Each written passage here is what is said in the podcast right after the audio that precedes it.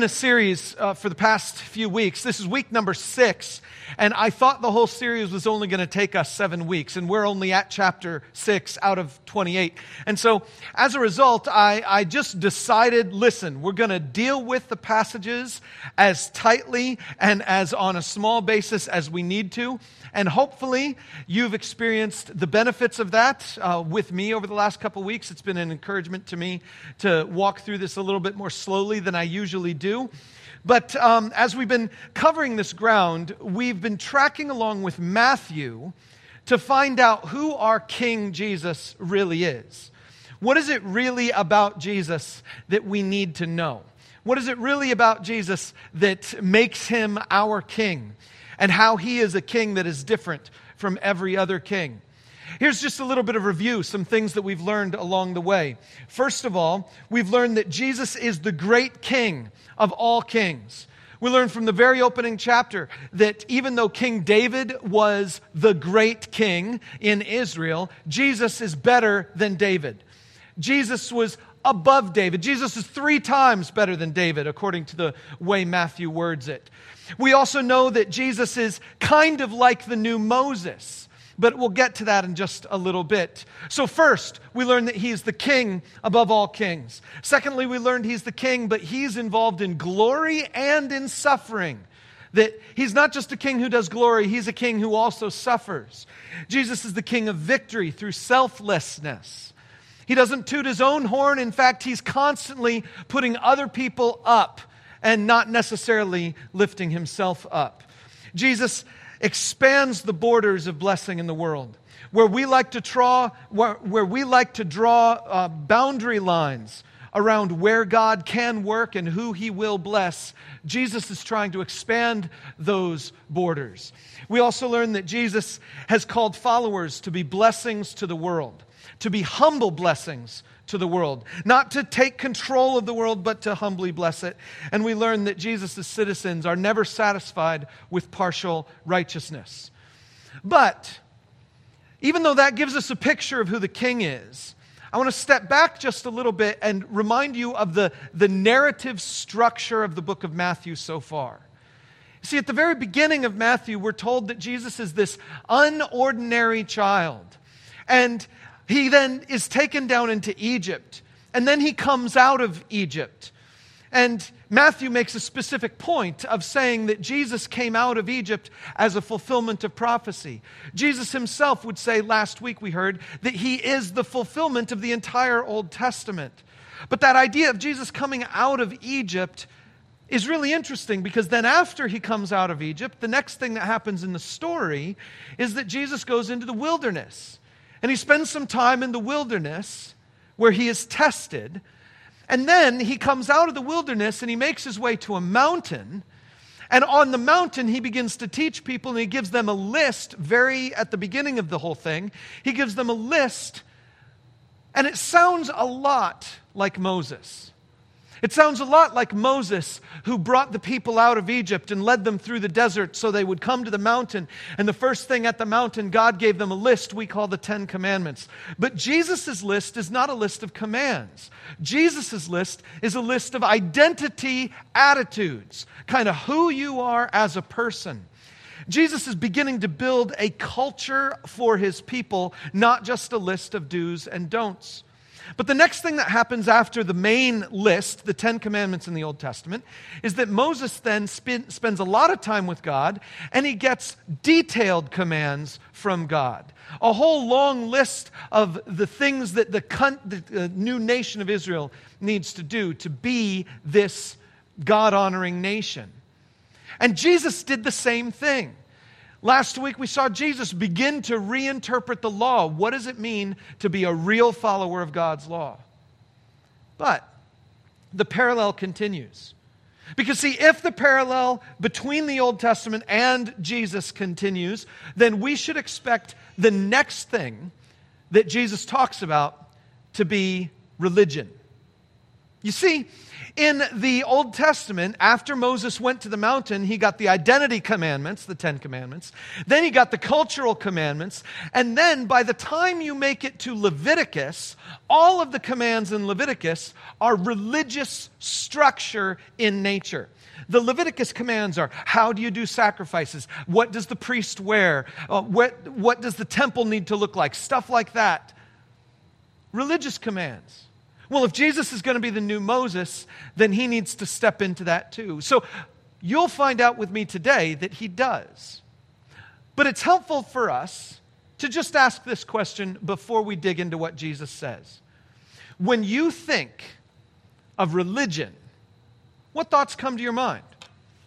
I asked you the question today about spiritual disciplines and religious practices because I know for a lot of us, the thing that comes into our minds when we think about religion is we think about rituals, we think about ceremonies, but we also think about clothing the kinds of clothing that you can wear, the kinds of music that you can uh, listen to or participate in, the kinds of buildings that you're going to gather in. We think about all these other things when it comes to religion as well. In some religious contexts, you might think of the kinds of food you're supposed to eat and stuff like that. Or, or maybe uh, when you think of religion, you think of a hierarchy of people. You know, there's some people who are at the top, and then there's some people at the bottom. What do you think of when you think of religion? Moses built at the mountain, under the guidance of God, a religious system that included all of those things. And so the Old Testament has all of these things the hierarchy, the clothing, the food, the rituals. And you know what Christians do? Even though we're New Testament types of people, we do the same things. We still, to this day, think through religion in terms of the outside experiences, the behaviors, the disciplines. And Jesus, when he begins to address what the new religion looks like in his kingdom, he starts with a phrase that should automatically give you the sense that he's doing something different. Look up at the screen or at the Bible passage if you have it, and I want to show you this. He says, Be careful not to practice your righteousness in front of others to be seen by them. If you do, you will have no reward from your Father in heaven. The first thing Jesus says, the very first verse in this section where Jesus is going to be establishing the new religious system for his kingdom, the first thing he says is don't do your righteousness, your religious actions in front of other people to be seen by them. If you do, you will have no reward from your Father in heaven. This is why we do religion. There are only two reasons why people do religion. One, because they want God to like them. They do religion because they want to be in good with God. The second reason people do religion is because they want to be good with people. The higher you move in a religious system, the higher you are in the people system who've accepted that religious system. And so, Christians or any other religious person, we're all in the same boat with this. We want God to like us more, and we want respect from the people around us. And so, we practice our religion. And if you're in a context where practicing the religion doesn't earn you the respect of the people around you, then you'll drop that religion and do whatever other kind of faith worldview type system the people around you are willing to pay you respect for. And we do that, that is our problem. And Jesus begins this very first verse of this new religious code by saying, Don't do it to be seen by others, because if you do, you'll have no reward from God. Jesus says it's an either or. You either get human recognition or you get God recognition. So, first of all, Jesus' form of religion is completely different from the way we tend to view religion. But keep reading because at the very end of the chapter, verse 33, the last verse in the chapter is 34, verse 33 says, But seek first his kingdom and his righteousness, and all these things will be given to you as well. I think most likely the all these things is referring to the context immediately surrounding verse 33, which is a context about being cared for with food and clothing and shelter, that kind of stuff. I think it's primarily that, but it's possible that all these things could be referring to all the things we want out of religion. We want respect from other people and we want respect from God. And Jesus says there's only one way for you to get it, and it's to not want it. If you want God to be happy with you, you want the wrong thing. If you want the world to respect you, you want the wrong thing. The only way to get these things that you want is to not want them. Instead, seek first His kingdom and His righteousness. You put your passion on something that has nothing to do with the religion itself. Because, see, Jesus is going to introduce something completely new to us. And just to give you the punchline at the beginning of the joke, before we go through all of this, I'm going to tell you exactly what I think the religion of Jesus is. Jesus' religion we can define as this others over me because of my Father. Notice I didn't say because of God. Because in this chapter, Jesus doesn't say the word God. In this chapter, he says Father. He says, Your Father. That's what he's talking about. And so the religion of Jesus is others over me because of my Father. Now, I could prove this with one verse out of the book of James. But I figured I would just walk you slowly through chapter 6 to show you in Jesus' own words how this shows up. And so, let's dig into it. The first thing he talks about is a spiritual gift, a spiritual um, practice called almsgiving, or giving to the needy or giving to the poor. It says this in Matthew 6, beginning at verse 2. He says, So when you give to the needy, do not announce it with trumpets, as the hypocrites do in the synagogues and on the streets to be honored by others. Truly, I tell you, they have received their reward in full. Again, he's making this contrast between getting a reward from human beings and getting a, ro- a reward from God. If you do this good deed, this spiritual religious thing, almsgiving, and you do it to be seen by others, that's all the reward you get. But when you give to the needy, do not let your left hand know what your right hand is doing, so that your giving may be in secret. Then your Father, who sees what is done in secret, will reward you. You have a choice. Do I want to be a person of earthly rewards, or do I want to be a person of kingdom rewards? Do I want to be a person who does things for earthly recognition, or do I want to be a person who does things because of God? Now, it would be really easy for us to say that this is purely transactional. I'm going to do a good deed silently because I want a reward from God. And I know you might think that. I know it sounds like that. The reason to do the good thing is because of my Father's rewards. But as we've already seen at the end of the chapter, Jesus says, Seek first his kingdom and his righteousness. He doesn't say, Seek first his rewards. He doesn't say, Seek first his respect. He says, Seek first his kingdom and his righteousness. In other words, Jesus here is talking about rewards at the beginning of this section because he's trying to get people's attention. But since I already have your attention, I want to let you know it's not only about the rewards. As we move through this, it's about the Father behind the rewards. Your Father who sees what is done in secret will reward you. You know, I was raised in a church where people took this seriously. Almsgiving is something that uh, Christians and religious people have had a problem with for all of human history. Because you see, when I do something nice for another person, I really want other people to know it. When I do something nice for someone else, I really want them to brag me up to their friends about the thing that I did. And if they don't brag me up to their friends, then I need to find a way to somehow humble brag myself to my friends so that they can at least know the good thing that I have done. We do this all the time. How many buildings at Purdue are named for a person who gave money to Purdue? How many times do we exchange money giving for recognition? And so, in this church that I grew up in, they practiced secret giving. Oh, and they went through all kinds of levels of secrecy. They had church envelopes that were printed up that had a number on them, no name. The number was associated with each family. So your family had a number in some system or some book or some, because we didn't have electronic databases when I was a kid growing up. And so the, your name was associated with a number in some book somewhere.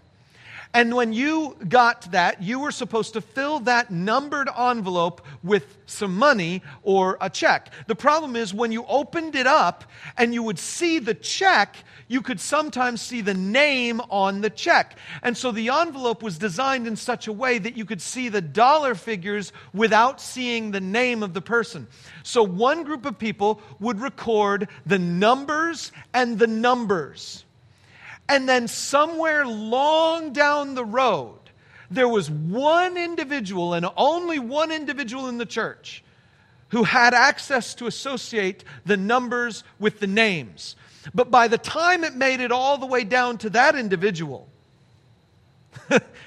the checks were no longer in that thing it was the record of the numbers and the numbers and so it all it, just the, the numbers of the of the person and the donation. So when it got down to that person that was just one person who was able to record this stuff.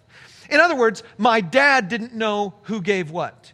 No leader knew anything about who gave what. It was total secrecy in the church. And by the way that's the way most churches that i'm aware of operate in some sort of sense like that. When i first became a pastor I was in a church that did that same basic practice. And I remember one day I was talking about money from the stage. I gave a message where I talked about tithing. And before that message, talking about tithing, I had been in a business meeting with the leaders of the church when I had spoken freely about how we were spending our money and the church finances. And before I even became a pastor of that church, I remember they had given me a salary offer, and I had done some calculations, and I told them that I didn't think that would be enough to take care of my family in that part of Chicago. And so I wrote them back with a moderate counter offer, which is basically what I thought you were supposed to do. Um, so I did, and then they came back to me with a restructured plan, and they were like, How about this? And I was like, Okay, that sounds great, let's do it. And so we went along with that restructured plan, all this stuff. Anyway, there was a guy in the church who got so upset on the Sunday I spoke about tithing that he grabbed me afterwards, along with the treasurer of the church, and he took me into my office, and we all sat down and spent about an hour and a half while this guy just continued to tell me off about who did I think I was, the pastor of the church, being so involved with the finances of the church. Just completely outraged. And the treasurer in the church was just sitting there the whole time, silently listening. He later told me that he was impressed with how, how silent I stayed in the meeting as well. But anyway, it was one of my early, early successes in trying to be a good person. But uh, I've had many failures since then. The bottom line is this guy was yelling at me. A couple years later, I don't remember exactly how it came out, but way after he had left the church, the treasurer was no longer as involved as he had been before, and there was no one left to do it, and things were getting electronic. And so I started getting more involved in the money of the church. And as a part of the process, I discovered that that guy who had chewed me out had basically never given to the church. I mean, he had given like $5 here and $10 there, but he had certainly never been a regular, faithful supporter of the church. Does secrecy help anything? Actually, no. Secrecy doesn't solve our problems. Secrecy doesn't solve the heart problem. Even to this day, I still get people who use financial gifts to the church as a kind of leverage Now, it doesn't happen a lot, but every now and then someone will tell me that they're upset with something going on in the church and that they're no longer going to be supporting the church financially or that they've decided to stop supporting or to reduce their support or something along those lines. And it's only happened a couple times, and I have no idea what their actual motives are. Maybe they're just trying to inform me of something that's going on, but it feels to me like they're trying to control, like they're trying to manipulate, or they're trying to, to convince me to change a decision that I've made because of their use use of money giving to the church. Does secrecy solve our problems? No. Secrecy doesn't solve any of our problems because the problem is already in the darkness of our hearts. It's the motivation that's the problem. That's why Jesus says, don't do your gifts in front of other people to be seen by them. Do it in such a way that your Father who sees what is done in secret will reward you. I'm not going to do it because I want you to see me. I'm going to do what I do because God always sees me. I don't need to I don't need to coerce God. I need to recognize He's already seeing me. He's already aware. I would put it this way when it comes to giving, I need to be a person who gives to others because of my Father. My Father is always watching me, He's always looking over me for both good, I mean, he cares for me, he loves me, but also it's a little bit scary because he knows the darkness in my heart. And if I give in public with a public attitude in my heart, then He's going to see that. And if I give in private with a public attitude in my heart, He's also going to see that. Secrecy isn't the thing, the motivation is the thing. Why do I give? Am I doing this so that I rank up compared to other human beings? Or am I doing this because I love my Heavenly Father? Those are your motivations. Which is it? When you give, what is your motivation? Jesus would say, you need to give because of your Father. But then let's move on. Take a look at verse 5. It says this And when you pray, do not be like the hypocrites, for they love to pray standing in the synagogues and on the street corners to be seen by others. Truly, I tell you, they've received their reward in full. This is the same formula. Here's a person who's doing a spiritual thing, and Jesus says these spiritual people are actually hypocrites because they're just doing it to be seen by other people, and they've received their reward in full. Now, Christians have a problem with prayer We've got a problem with, with uh, money because we too often associate money with recognition. But we also have a problem with prayer because if you've ever been in a church environment for long enough, you will also see that prayer is deeply tied with recognition in a couple ways. You see, usually when someone is praying on the stage, they are trying their best to say a prayer where the words all make sense. They are trying their best to speak a prayer that communicates what the whole group of people might be praying in their hearts. That is a difficult task to do. And it requires someone who has some measure of verbal skills. And the people who are not on the stage begin to think that that's what prayer is. Prayer is a thing that requires verbal skills.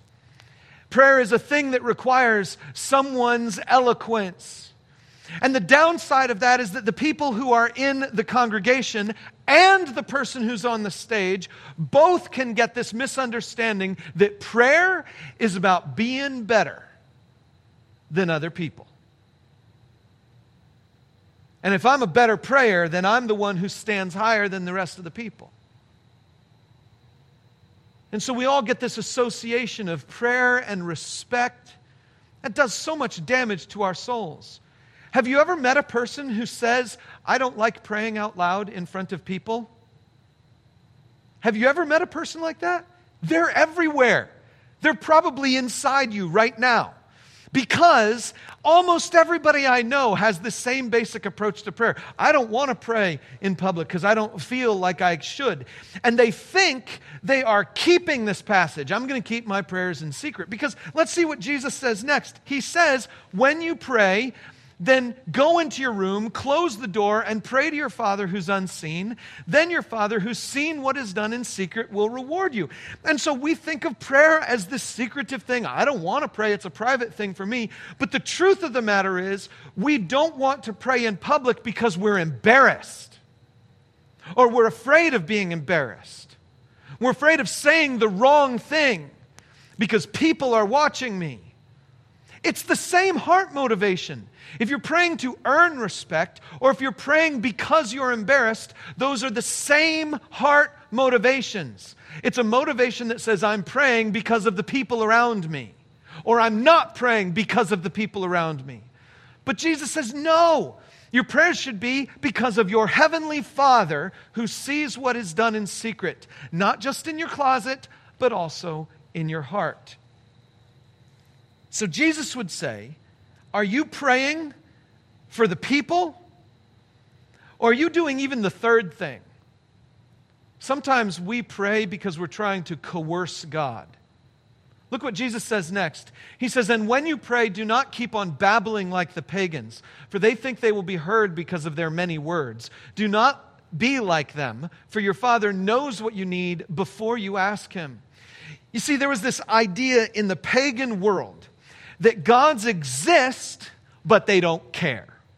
And so, if you want a God to pay attention to you, you have to do things that get that God's attention. You have to use the right words in the right way. You have to speak enough of them. You have to do other sorts of rituals so that you can get the gods to pay attention to you. Because then, if the gods are paying attention to you, then you can actually pray and you might actually get something that you're praying for. But Jesus says, Your Father already sees what is in secret. Therefore, He already knows your heart. Therefore, He already knows your thoughts. Therefore, He already knows what you need. Your Father is already paying attention to you. You don't need to get His attention, He's already paying attention to you. And so you don't need to use many, many words. Our problem is that we come to prayer sometimes thinking it's our job to convince God to act on our behalf. And Jesus is trying to say, no, no, your Father is already ready to work on your behalf. And your Father already knows what working on your behalf means. And your Father already is ready to give you what you need. So you don't have to come to prayer to impress people. You don't have to come to prayer because you're embarrassed by people. You don't have to come to prayer to coerce God. You come to prayer how? Interestingly, that's exactly the next thing Jesus is going to say. But the first thing you got to get, the first thing I got to get, is the heart motivation. I pray not because I need something. I pray not because I'm trying to impress people. I pray not because I'm trying to convince God. I pray because of my Father.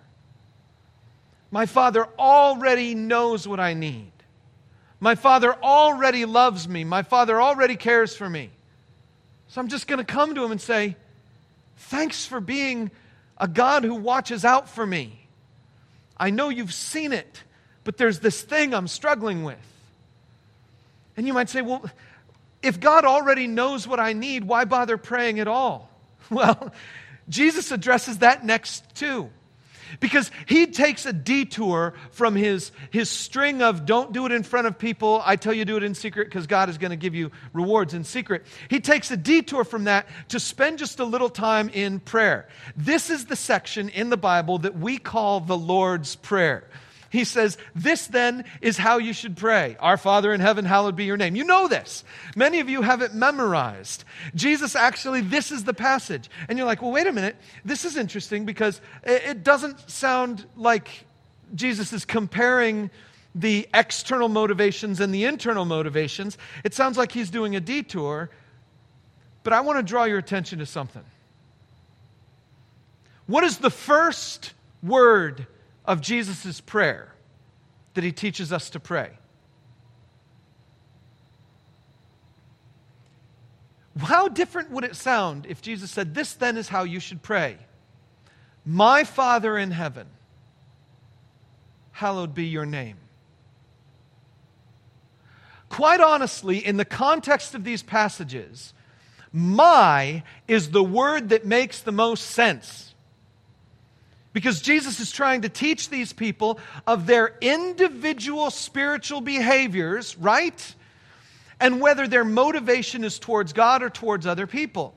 And he says you shouldn't have a motivation towards other people. You should have a motivation just towards God. You should pray in secret, it sounds like he's saying. You should give in secret, it sounds like he's saying. And so there's a part of us that seems to say this should be a private situation, but no, the first word of the prayer is the word our. It's not my Father, it's our Father. This prayer is supposed to reorient us. And now we're beginning to get a bigger picture. All of the religious disciplines that Jesus is going to talk about are disciplines that reorient you away from you and to a new understanding of the us and to a new understanding of our Father who already loves us. I pray because I am part of a family I pray because I'm part of a family with a God who loves me. But let's walk through the rest of it. He says, Your kingdom come, your will be done on earth as it is in heaven. Give us today our daily bread and forgive us our debts as we also have forgiven our debtors. And lead us not into temptation, but deliver us from the evil one. If you have a King James version of your Bible, it will tack on an extra phrase For thine is the kingdom and the power and the glory forever and ever. Amen. There are a number of reasons why that extra phrase shows up. It does not show up in the original, oldest copies of Matthew that we have, it only shows up later in history. And that's largely because this prayer is so incredibly short, someone needed to add something to it.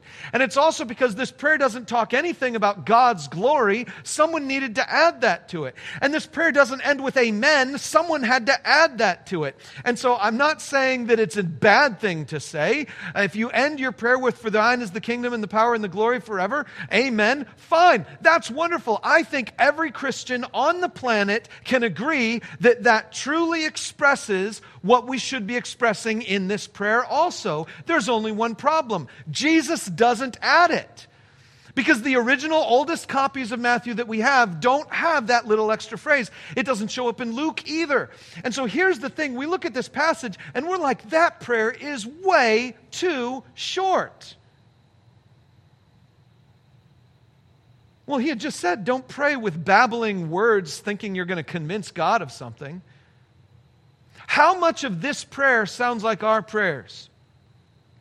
Our prayers tend to go like, Lord, Give us today our daily bread. And then we go off on a soliloquy of how we need it and how much we need it. And oh my, how bad it is that we haven't had it. And we really, really need it and we want it, but we really need it. And so we, we go on and on about that. And Jesus is like, okay, hang on a second here. God knows you, He loves you, He's your Father, He's our Father. Your prayers should respect that. See, if I'm praying to get something over someone else, my motivation is wrong. If I'm praying to convince God to treat me in a particular way, my motivation is wrong. But if I'm praying with a recognition that He already is my Father, if I'm praying with a recognition that He is our Father, then there is both a He already loves me thing, and there's also a these other people are with me in the same family thing. I shouldn't be above them or below them. We're together. It's the our Father motivation that we need to have in our prayers. And you know how I know that to be the case and what Jesus is actually trying to teach us here? It's because of that weird phrase in the middle Forgive us our debts as we also have forgiven our debtors. When I think about religion, I think about praising and worshiping God because he's worthy. When I think about religion, I think about going through the, the acts of religious systems the prayers and the fasting and all the other things about the religious systems. When I think about religion, I think about doing the responsibility things like keeping a moral code and giving money and stuff like that. And I think about religion as the I need God to take care of me. Give us today our daily bread. That makes sense to me.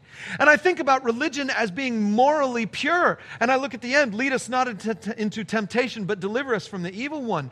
I need God's strength to deliver me from Satan, from the evil in this world. But there's that weird thing in the middle where I ask God to forgive me because I've already forgiven someone else? Usually my prayers are, and God forgive me, period, end. That's all I need. And would you know that Jesus knows that's the verse you need the most?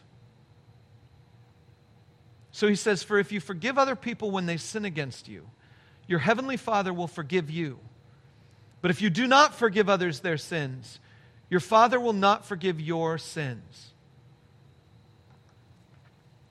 I'm kind of a grammar nerd. I think this is important. The entire prayer takes about four sentences. And that's because those sentences include one sentence that says, Give us our daily bread. Four sentences in the entire prayer. Jesus takes two sentences almost a full slide of text to tell us this forgiving other people on earth determines if God forgives you. That doesn't make sense to me. I mean, that's a difficult concept to grab. Jesus gives almost no explanation about the prayer, but he takes two extra sentences to expand this concept of forgiveness. Why in the world would he take so much time to do that? Well, I think it's because he wants us to forgive. The, the religion of Jesus is a religion that puts others above me for our Father, because of our Father. And if I'm putting others above me, that means I need to forgive them.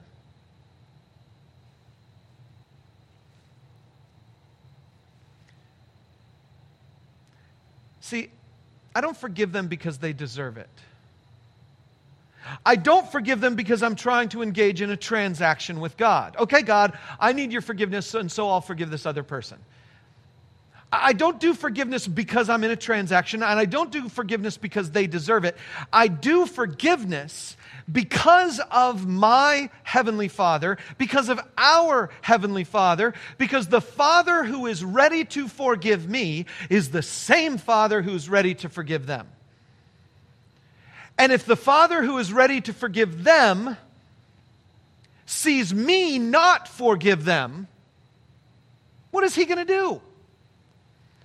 I've said this before. God is a giver who gives to givers. Because if you're a giver, you're not going to give to a taker. When you give to a taker, your giving ends. But when you give to a giver, your giving continues. God gives to givers, He forgives for givers. Because He is ready to forgive that other person. He is ready to forgive you. Why would He ever forgive an unforgiving person? It doesn't make sense. Forgiveness is the kind of thing that is given. And God wants you to step into that. Jesus says, I forgive others because of our Father.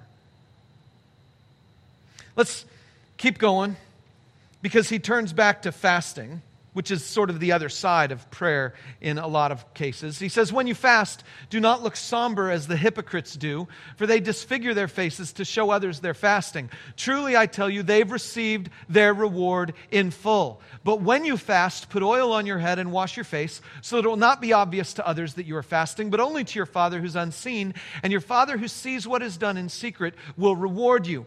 This sounds exactly like the opening sections, right? The thing about giving same structure. The thing about praying, same structure. Your Father who sees what is done in secret will reward you. Clearly, this whole section of giving, praying, and fasting are one package because they all have the same structure, right? And so the thing about prayer in the middle is inside this bigger picture of our relationship religiously to other people and our relationship religiously to God. Where should that relationship go? And so that prayer in the middle is really part of this whole big context of that. But what's interesting about fasting is that fasting is one of the key spiritual disciplines that connects you, or rather disconnects you, from the material world. Fasting is when I say I don't do that thing for a while because I want to focus on something more important. I'm not going to eat for a while because I want to focus on something more important. I'm not going to do this other behavior for a while because I'm going to focus on something more important. Fasting is when I restrict something from this life so that I can pay attention to something in heaven to come something spiritual. And so, in a sense, this fasting thing is a transitional statement. It's a bridge to all of the stuff that came earlier in Matthew chapter 6, and it's also a bridge to the thing that's going to come next, because the next thing Jesus talks about is material wealth. I'd love to spend more time on the fasting thing, but I need to jump into this last section because Jesus says these words. He says, Do not store up for yourselves treasures on earth where moths and vermin destroy and where thieves break in and steal, but store up for yourselves treasures in heaven where moths and vermin do not destroy and where thieves do not break in and steal. It's a very similar thing that Jesus is doing here to before, but it is a little bit different. Where before you were doing a spiritual thing to gain earthly rewards, and Jesus says, don't do that. You want heavenly rewards. Here, it's you are thinking about doing an earthly thing, storing up wealth, and you want to do this earthly thing for your earthly benefit, and Jesus says, no, it won't benefit you even earthly, and so you need to do something to benefit yourself spiritually. Now, I just have a question for you. He starts this section by saying, Do not store up for yourselves treasures on earth. If I'm not storing the treasure, what am I doing with it? Let's just, let's just think about this for a moment. If I'm not storing it, what am I doing with it? If it's sitting on my counter, I'm still kind of storing it. If I put it in a bank, I'm storing it. If I lock it in a box, I'm storing it. If I put it in a drawer, I'm storing it. If it's under my mattress, I'm storing it. What is the other option if I'm not going to store this treasure? I have to spend it or give it or in some other way use it. The only way to not store the treasure is to let go of the treasure, to get it away from me, send it in another direction. And Jesus says, You can. You can send it ahead of you into heaven. Now, that means there's some way for me to use my wealth for the sake of heaven. And he says, yeah, because there's this principle that's so important. Where your treasure is, there your heart will be also. I've said this before, but it's just important to, mem- to mention it again. Money leads the heart, it doesn't go in the other way. We think it'll go in the other way. We think if my heart is right, then I will use my money in line with my heart. It doesn't work that way. Because all of us know that money is so present, it's so now, it's so daily, that money is the thing I'm dealing with in reality, and heart is the thing that I can postpone. And so Jesus says, Your treasure leads your heart. Where you send your treasure is where you send your heart. And if I lock my treasure in a box, I'm locking my heart in a box. But if I use my treasure for the kingdom, I'm sending my heart early into the kingdom. You could be in heaven right now while still having your feet on this planet. And Jesus says the way to make it happen is to get the money out of your hands. Now, this would be the time in a church where I would say, you need to start giving your money to this church. You know, and I should make a big plug for that. But I'm not going to because I'm still trying to access our hearts. Jesus has something he wants to say here about this money and wealth thing that I think is incredibly important. Take a look at this. He says, The eye is the lamp of the body. If your eyes are healthy, your whole body will be full of light. But if your eyes are unhealthy, your whole body will be full of darkness. If then the light within you is darkness, how great is that darkness? Now, if you have read this passage before, you should have noticed a disconnect. Right? There's a disconnect because he just said, don't store up wealth on earth. And now he's talking about your eyes. The next passage after this, he'll get back to talking about wealth. He'll say, Don't worry about your food. Don't worry about your clothing. Don't worry about what you will eat or what you will wear or any of the life things. And so he's talking about material wealth after this. But in the middle, he jumps to this weird thing about the eye being the lamp of your body. And in fact, if you keep reading, he says, No one can serve two masters. Either you will hate the one and love the other, or you will be devoted to the one and despise the other. You cannot serve both God and money. So the whole surrounding section is talking about money What's the deal with the eye thing? Well, this is just one of those areas where you got to dig a little deeper. On the one hand, it sounds like it's just a cute little poetic aphorism, sort of like, uh, you know, Benjamin Franklin's Poor Richard's Almanac kind of thing. A stitch in time saves nine. If your eye is bad, your whole body will be bad, that kind of a thing. Except for the fact that Jesus uses a very important word. The word he uses for healthy in this translation is the word haplous.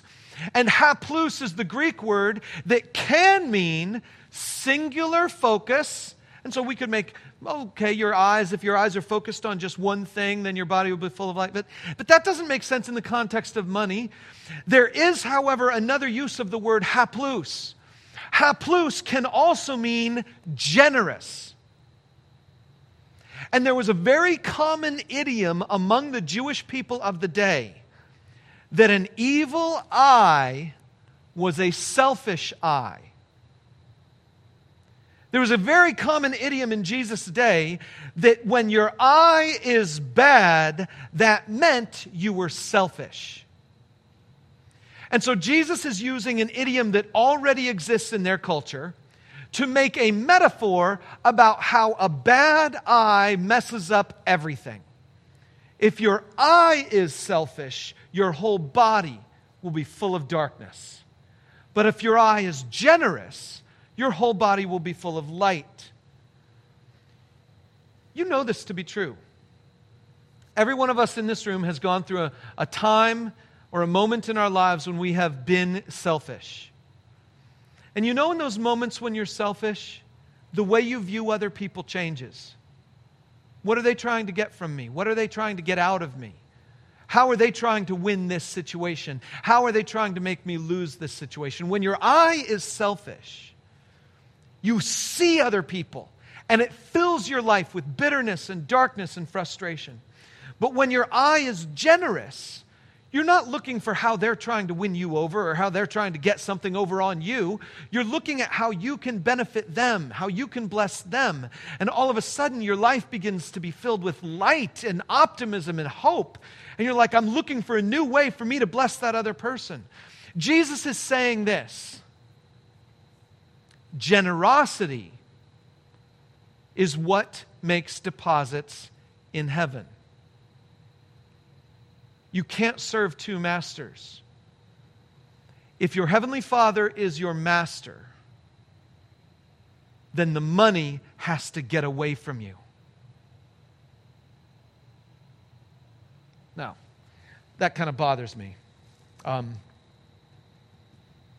because I hear what Jesus is saying. He says, I need to be generous with my wealth because of our Father. But it bothers me because if, if I keep putting other people first, where does that leave me? If I keep putting other people first, am I not eventually just going to be walked all over? If I keep getting rid of my wealth, am I not eventually just going to end up poor? The Old Testament book of Proverbs very clearly says we're supposed to save up during the days of plenty so that when the days are not so plenty, we won't be a burden on other people. The Apostle Paul in the New Testament will reaffirm that same thought that we shouldn't be a burden on other people. I don't want to be a burden on other people, and I worry if I obey what Jesus is saying here the way it sounds like he's saying it, then I'm going to run out. If I'm too generous, if I'm too kind, if I'm too free with my money, then I'm going to run out and there's not going to be enough left for me to take care of the things that I'm supposed to take care of. God, I'm worried about all these things that I need to take care of. And Jesus hears that worry. So he says the very next line Therefore, I tell you, don't worry about your life what you will eat or drink, or about your body, what you will wear.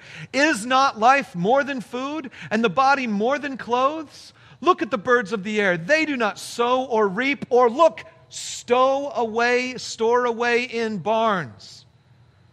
The birds don't save anything for a rainy day, and yet your heavenly Father feeds them. Are you not much more valuable than they? Can any one of you, by worrying, add a single hour to your life?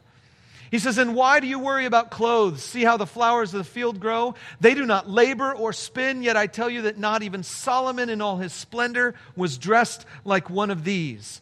And if that is how God clothes the grass of the field, which is here today and tomorrow is thrown into the fire, will he not much more clothe you, you of little faith? So do not worry, saying, What shall we eat, or what shall we drink, or what shall we wear? For the pagans run after all these things and your heavenly Father knows already that you need them. But seek first his kingdom and his righteousness, and all these things will be given to you as well. Therefore, do not worry about tomorrow, for tomorrow will worry about itself. Each day has enough trouble of its own. It sounds like he's giving you a diatribe against worry. I think what he's actually teaching you is that you shouldn't worry about your finances, you shouldn't worry about your wealth when you are committed to giving. When you are committed to taking care of other people, you shouldn't worry about that because it's all coming in that bigger context of my relationship with other people. And here is the biggest promise that Jesus gives in this whole passage he says, I am secure. You are secure because of your heavenly Father.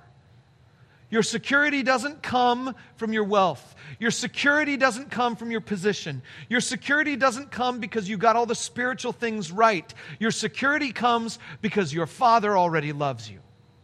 He's your Father. He's my Father. He's our Father. He loves us. And you know what that means? That means that the Father who loves them enough to meet their needs through me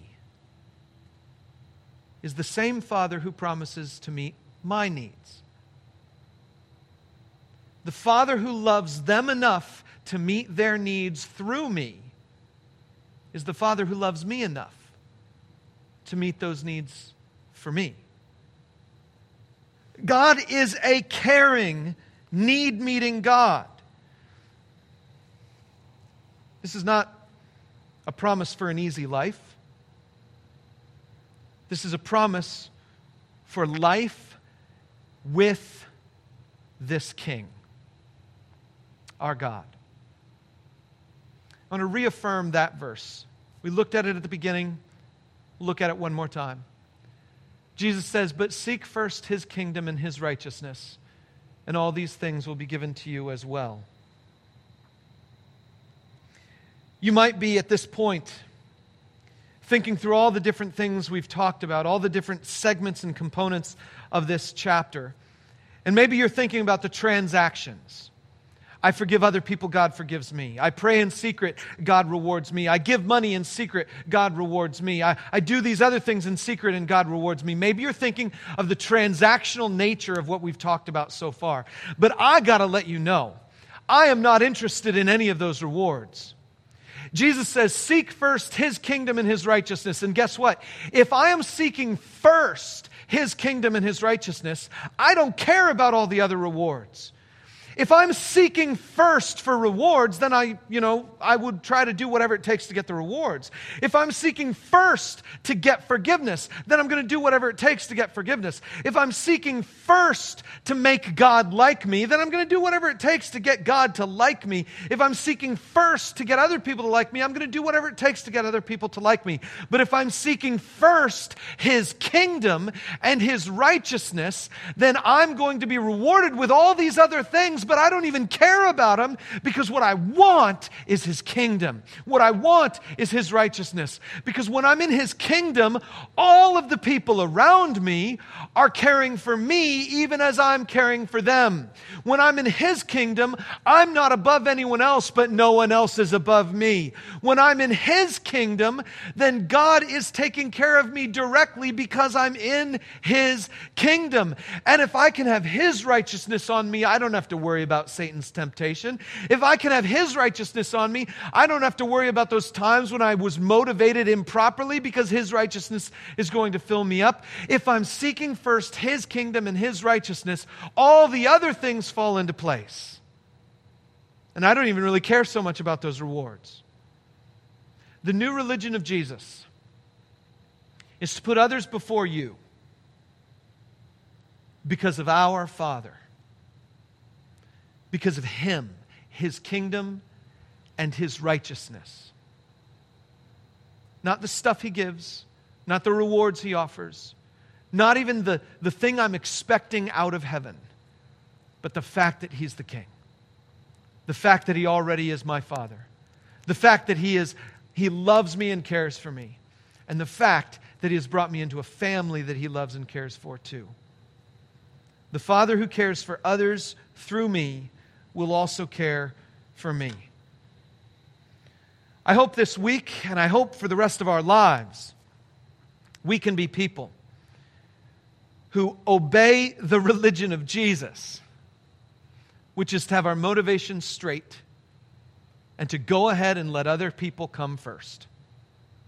Because God is the one who, if He can meet their needs through me, He can certainly meet my needs let me pray for you. Thanks for listening to this message from Lafayette Community Church. We are all about helping you live the life you were made to live. God made you, God loves you, and His plans for you are perfect. So, if you are anywhere near Lafayette, Indiana, join us this weekend at one of our worship gatherings. And wherever you are, check us out online at LafayetteCommunityChurch.com.